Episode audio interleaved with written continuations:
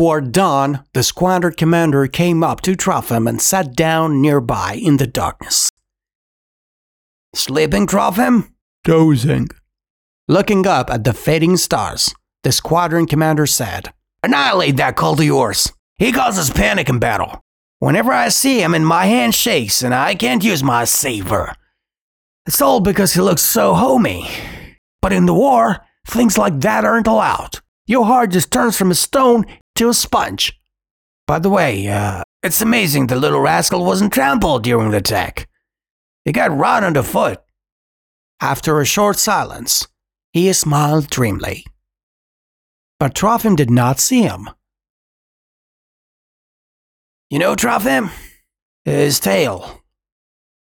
Well, uh... that is, uh... when he tosses it over his back and kicks, it looks like a fox's. Remarkable tail. Trofim did not answer. He covered his head with his coat, shivering from the dampness, and fell asleep with incredible speed. Across from an old monastery, the dawn presses against a hill and dashes along recklessly. At the bend, water curls past, and green mane waves leap upon chalky boulders, which have been scattered along the river edge by the spring avalanche. Had the Cossacks not taken the bend where the current is weaker and the dawn broader and more calm, and had they not begun firing toward the foot of the hill, the squadron commander would never have risked swimming the squadron across the river to the monastery. At noon, the crossing began. A small raft ferried a cart with a machine gun, the gunners, and three horses. One horse, harnessed on the left side, had never seen water and panicked when, in the middle of the dawn, the raft turned sharply against the current and tilted slightly. You could distinctly hear the horse whining and stamping his shoes on the raft's wooden flooring, even at the foot of the hill where the dismounted squadron was unsaddling the horses. "You'll sink the ferry," muttered Trofim, frowning, and he did not have time even to lay his hand on his mare's sweaty back when the horse on the raft cried wildly, backed against the cross tree, and reared. "Shoot!" yelled the squadron commander, squeezing his crop. Trofim saw the gunner grab the horse's neck and put a revolver in its ear. The shot resounded like a child's popgun. The two other horses pressed closer against each other. The gunners, fearing to capsize the raft, pushed the dead horse against the cart. His forelegs bent slowly and his head drooped. In about ten minutes, the squadron commander rode out onto a spit of land. He was the first to put his horse into the water, and the whole squadron, one hundred eight half-naked riders and as many horses of all colors, followed him with a thunderous splash. The saddles were carried ahead on three boats, one rowed by Trofim, who had entrusted his mare to the squad leader, Nechepurenko. From the middle of the dawn, Trofim saw his first horses drinking, knee-deep in the water. The riders hastened them with low voices. In a moment, the horses' heads densely covered a stench of water over a hundred feet wide. All were snorting. Close to the horses, holding on to their manes, swam the Red Army men with their clothing and packs tied to their rifles. Throwing the oar to the bottom of the boat, Trofim rose to the full height. He squirmed from the sun's heat and eagerly scanned the mass of swimming horses for the red head of his mare. The squadron looked like a flock of wild geese scattered across the sky by hunter shots. In front, raising high its skinny back, swam the squadron commander's horse. Just back of his tail were two white spots shining like silver, the ears of the horse which had belonged to the commissar.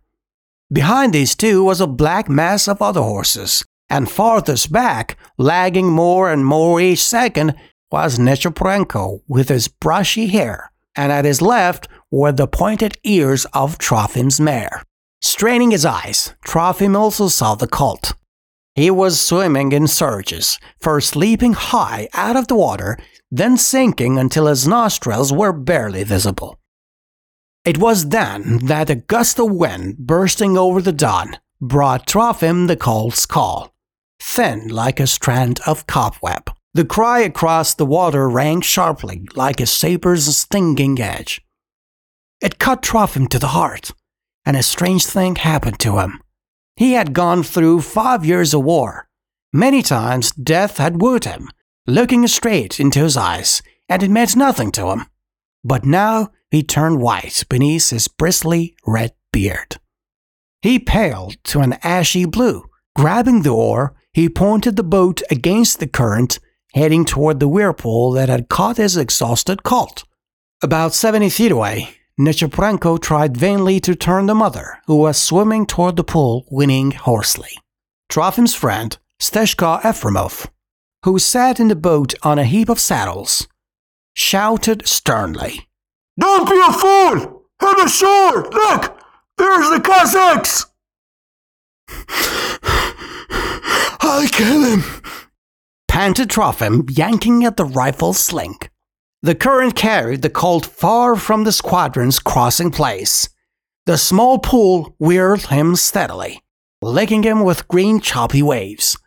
Trofim tensely swept the oar, and the boat leaped forward. On the right bank, the Cossacks jumped out of a ravine. Their Maxim hammered deeply. Bullets hissed and plunked into the water. An officer in a torn canvas shirt shouted something, waving his revolver. The colt whinnied less often, and his short, keen cry was softer and thinner. It was a coldly terrifying cry, like a baby's. Nechepurenko, having left the mare, swam easily to the left shore. Trembling, Trofim snatched up the rifle and shot, aiming below the small head as the whirlpool tugged it downward. He pulled off his boots, groaned deeply, and flopped into the water with outstretched arms. On the right shore, the officer in the canvas shirt bellowed, "Ceasefire!" Within five minutes, Trofim was near the colt. With his left arm, he grasped beneath its cold belly. Choking and hiccuping, he headed for the left shore. Not one shot sounded from the right bank. Sky, forest, sand, all was bright green and translucent. A last powerful effort, and Trofim's feet grated on the bottom. He dragged the slick little body onto the sand. Gasping and vomiting green water, he fumbled about in the sand with his hands. In the forest sounded the voices of the men who had reached shore. Somewhere behind the point, artillery fire grumbled. The red mare stood by Trofim, shaking off the water and licking her colt. From her drooping tail, a brilliant stream of water trickled on the sand. Swaying, Trofim stood up, took two steps across the sand, and then jerked upward and fell to the side. Like a hot sting, something pierced his breast. As he fell, he heard the shot. A single shot behind him from the right bank. On the right shore, the officer in the torn shirt opened the carbine and ejected a smoking shell. On the sand, two paces from the colt, Trofim writhed, and his heart-bluing lips, which had not kissed a child for five years, smiled and foamed blood.